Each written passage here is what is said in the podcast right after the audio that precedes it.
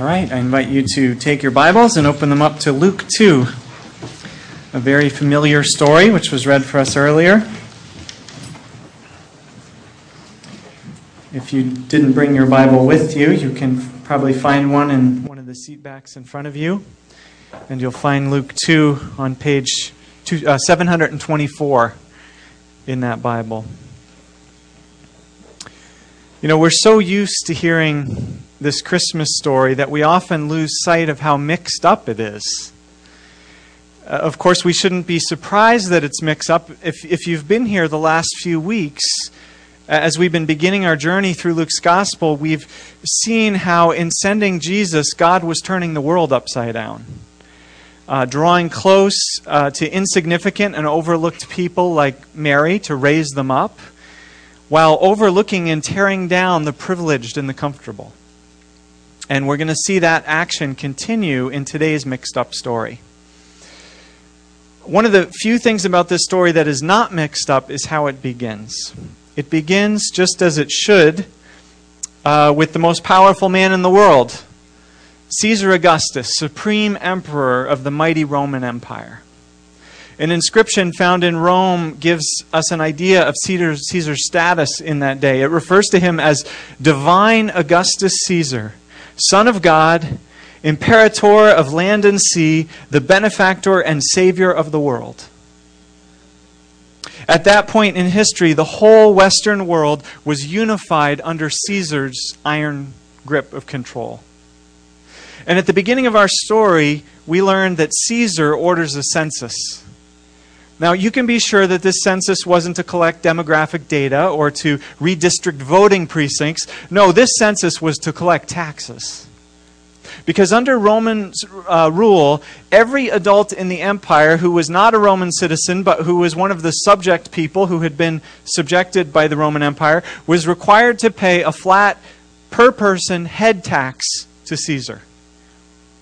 Now, this head tax was just one more among many other taxes which were crippling the people, especially the poor people. And so the Jews deeply resented this tax and the census which administered it. Um, it was a symbol of Roman slavery and Roman oppression. And so you can just imagine that Joseph probably resented that he had to interrupt his life and shut down his business and leave his home to journey to his ancestral uh, hometown of, of Bethlehem just so he could be counted by Rome so they could impose their tax on him and his family. But Caesar was in charge, and whatever Caesar wished was everyone else's command. And it's in that context that the Christmas story begins. My kids have a children's book which puts it this way so Caesar, the Roman ruler, the king of the whole Roman world, began counting all his people to show everyone how great he was. What Caesar did not know was that God, the ruler of or the world's true ruler, the king of the universe, was getting ready to show everyone how great he was. But here's where the story starts to get mixed up because, of course, how does God show everyone how great he is? He sends a little baby to a peasant family in a far out of the way corner of Caesar's vast empire. Let's look at this story, and we'll pick up in verse 5 now, where we first begin to notice this story getting mixed up. Because Mary is with Joseph on this trip to Bethlehem. Now, this is very strange if you stop and think about it, and I never did. you hear the story so many times, but when I finally did stop and think about it, I realized, le- uh, after doing a little study, legally, Mary is not required to go with Joseph to register. She doesn't have to be there on this trip, as far as Caesar's concerned.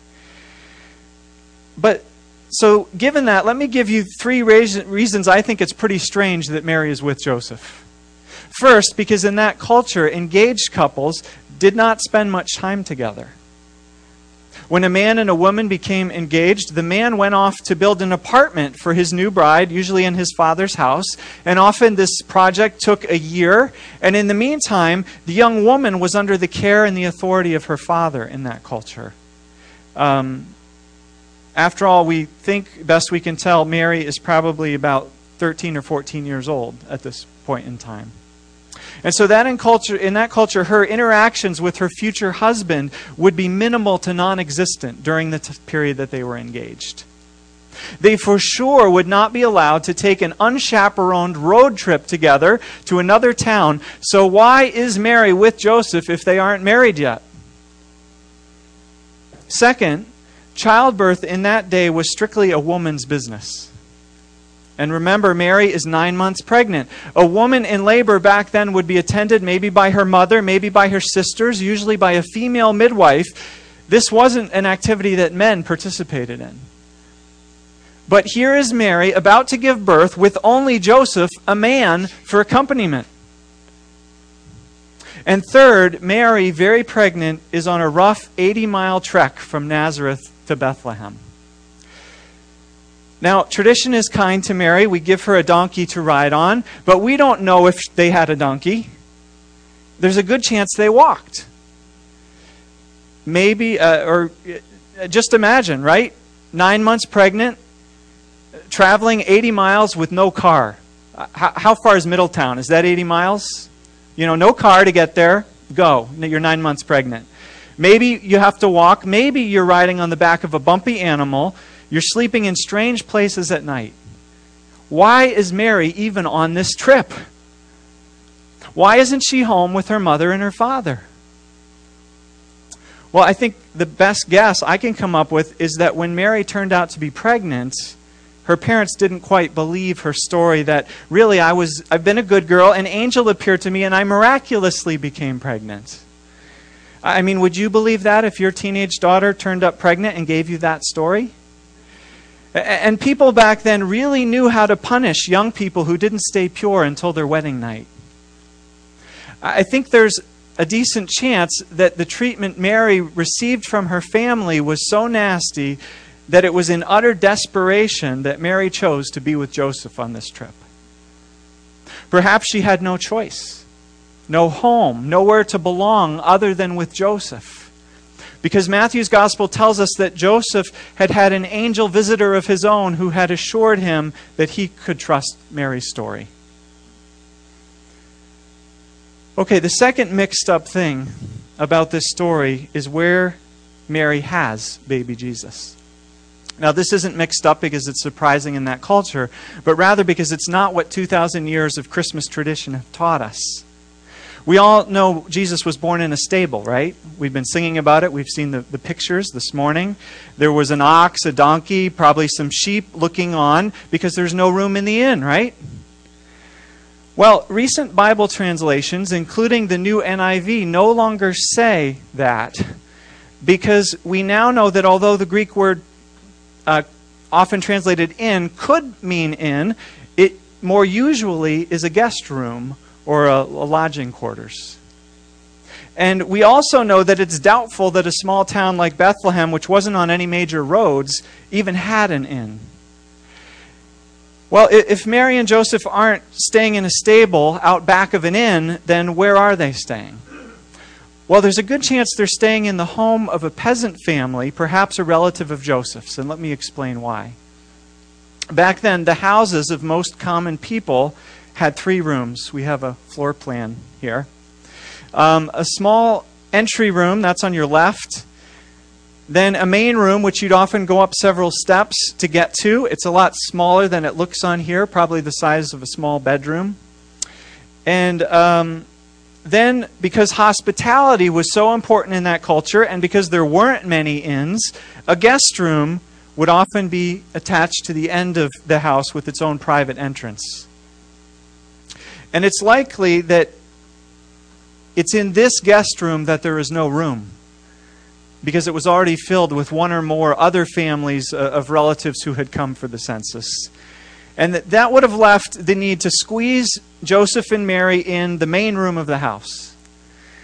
And uh, here's the other important thing most people back then kept their goats or cows or whatever barnyard animals they had in the entryway of their house at night believe it or not. because rarely did anyone have an outside stable. Remember, the entryway is a few steps lower than the living area. Often the floors were made of dirt back then. Um, you can see it better in this picture here. And, and so you could bring your animals in at night. You could bar the top of the stairs, so of course they couldn't get upstairs.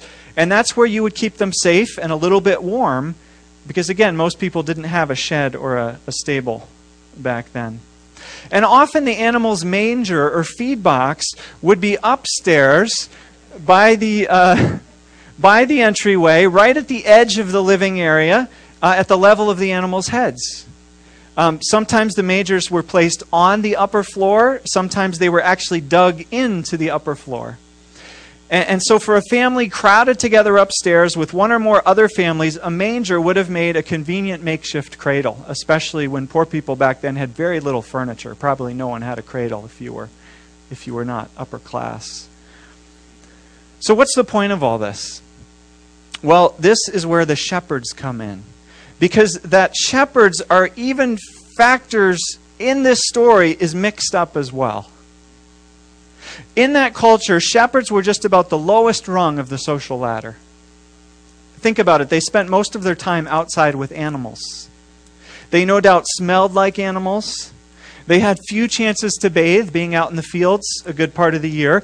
In Jewish law, they were considered perpetually unclean, and so in many ways they were cut off from the rest of society. Often, shepherding was the job given to the lowest, chi- uh, the youngest child as it was given to the young boy David, youngest of all his brothers before he became king.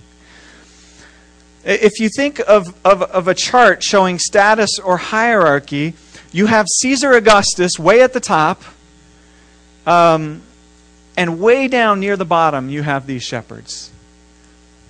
And where does God send his angel to rejoice and announce the birth of his son, the new king of his people? To the very bottom. It's like if God was going to announce the most momentous news the world had ever heard today. And God skipped CNN. God passed by Washington, D.C., and Manhattan, and London, and Beijing, and God just told the news to a few squeegee boys and homeless people. What kind of God is this? What kind of king is this who comes into the world in this way? Now, here's where the manger comes in again and connects with the shepherds. Imagine you're the shepherds. You're uh, low class people in a society that's largely based on class. And you know your station, and so you stay with your own. If you're a shepherd, you wouldn't dare to show up at a palace or at a mansion or even in a middle class home because you know you'd be thrown out on your ear. You'd have no business there and you'd know it. You'd know you'd probably be greeted with, Go back to your filthy fields and your stinking animals, you shepherd scum. And so here are these shepherds. They're surrounded by angels with God's glory shining all around them out in the fields. And the angels are, are praising God and telling the shepherds that the king, the Messiah, everyone's been waiting for, has been born over in nearby Bethlehem. And here's a sign for you, the angels say, for you shepherds. The baby isn't in a palace. The baby isn't even in a middle class home. No, the baby is wrapped in strips of cloth, which is the way common people wrapped their babies back then. And the baby is in a manger, in an ordinary common house just like yours. Do you know what this sign meant for the shepherds? It meant they could go and see this king. Because this royal baby was born into a house like theirs into a place where they would belong, a place where they would be welcomed by people like themselves, by poor people, by people of low status. Is that amazing or what? On this first Christmas, something has happened. God was doing something. God was beginning a new work, bringing a new kind of king into the world. And who is this happening among? Not Caesar's palace or court, not the well to do, not the comfortable, but the poor and the despised. And so the shepherds go. They, they run off to see this child, a king born for them, for people like them. And of course, Mary and Joseph are not high class people, and so they are willing to invite in shepherds and to share in joy with them together in what God was beginning to do for their sort of folk. As Mary put it back in chapter 1, a couple weeks ago, we looked at this text with Greg Howe. In her Son, God has brought down rulers from their thrones, but has lifted up the humble. He has filled the hungry with good things, but has sent the rich away empty in Jesus, God was beginning something, something mixed up, something which was bound to turn the world upside down. So, what's the application of all this for us today? Well, there's a lot of things we could think about, but let's think about Christmas. How do you celebrate Christmas? A holiday where we remember, as Paul put it in 1 Corinthians 1 27 to 28, that God chose the foolish things of the world to shame the wise. God chose the weak things of the world to shame the strong. God chose the lowly things of this world and the despised things and the things that are not to nullify the things that are. And so, how do you celebrate this great mix up? Did you get carried away with the corporate image of Christmas? Where our goal is to put hundreds of dollars worth of gifts under the tree and we, we wear our $100, $200 sweaters in our nice, uh, warm, richly decorated houses. If you ask me, that approach is, is quite out of tune with the Christmas song that Luke is singing for us here. Because according to Luke's Christmas story, Christmas is about God coming to be among the poor and the despised and the empty handed. And if the rich and the affluent want to join in, we are welcomed. But only if we open our hands and we let go and we become like those who have not. I'll tell you practically how our family is, is trying to work this out. It's always a work in progress. We've adopted the old European tradition called St. Nicholas Day, which happens back on December 6th. And we give our gifts, modest gifts, around $30, give or take, uh, at that time. And, and so Christmas is then cleared up to focus on Jesus and to give Jesus a gift. And so, um, as a family, we go through one of those Christmas catalogs that groups like World Vision send out. Um, and, and we remind our kids that Jesus identifies with the poor and that he uh, said that whatever you've done for one of the least of these, you've done for me. And so the kids who've been saving up their God money, they, they pull it together, and Ann and I add to it. And then we go through the catalog and, and we pick out some goats or some chickens or, or a well for clean water or uh, an educational package for a child. And we cut out those pictures from the catalog and uh, put them for Jesus in the manger. And, and, then, of course, we actually buy those things um, as a gift for Jesus. Um, as a way of you know giving to those in need as a way of giving a gift to jesus. And of course that's not the only way to do it um, but hopefully it's at least in the spirit of the christmas that we read about in luke's gospel here. Not, not the christmas of hallmark or the christmas of corporate america but the christmas of the bible the christmas of jesus the mixed up christmas that we read about in luke's story. So here's my challenge for you this christmas from luke's christmas story what can you do to start letting your Christmas get a little bit more mixed up? Merry Christmas.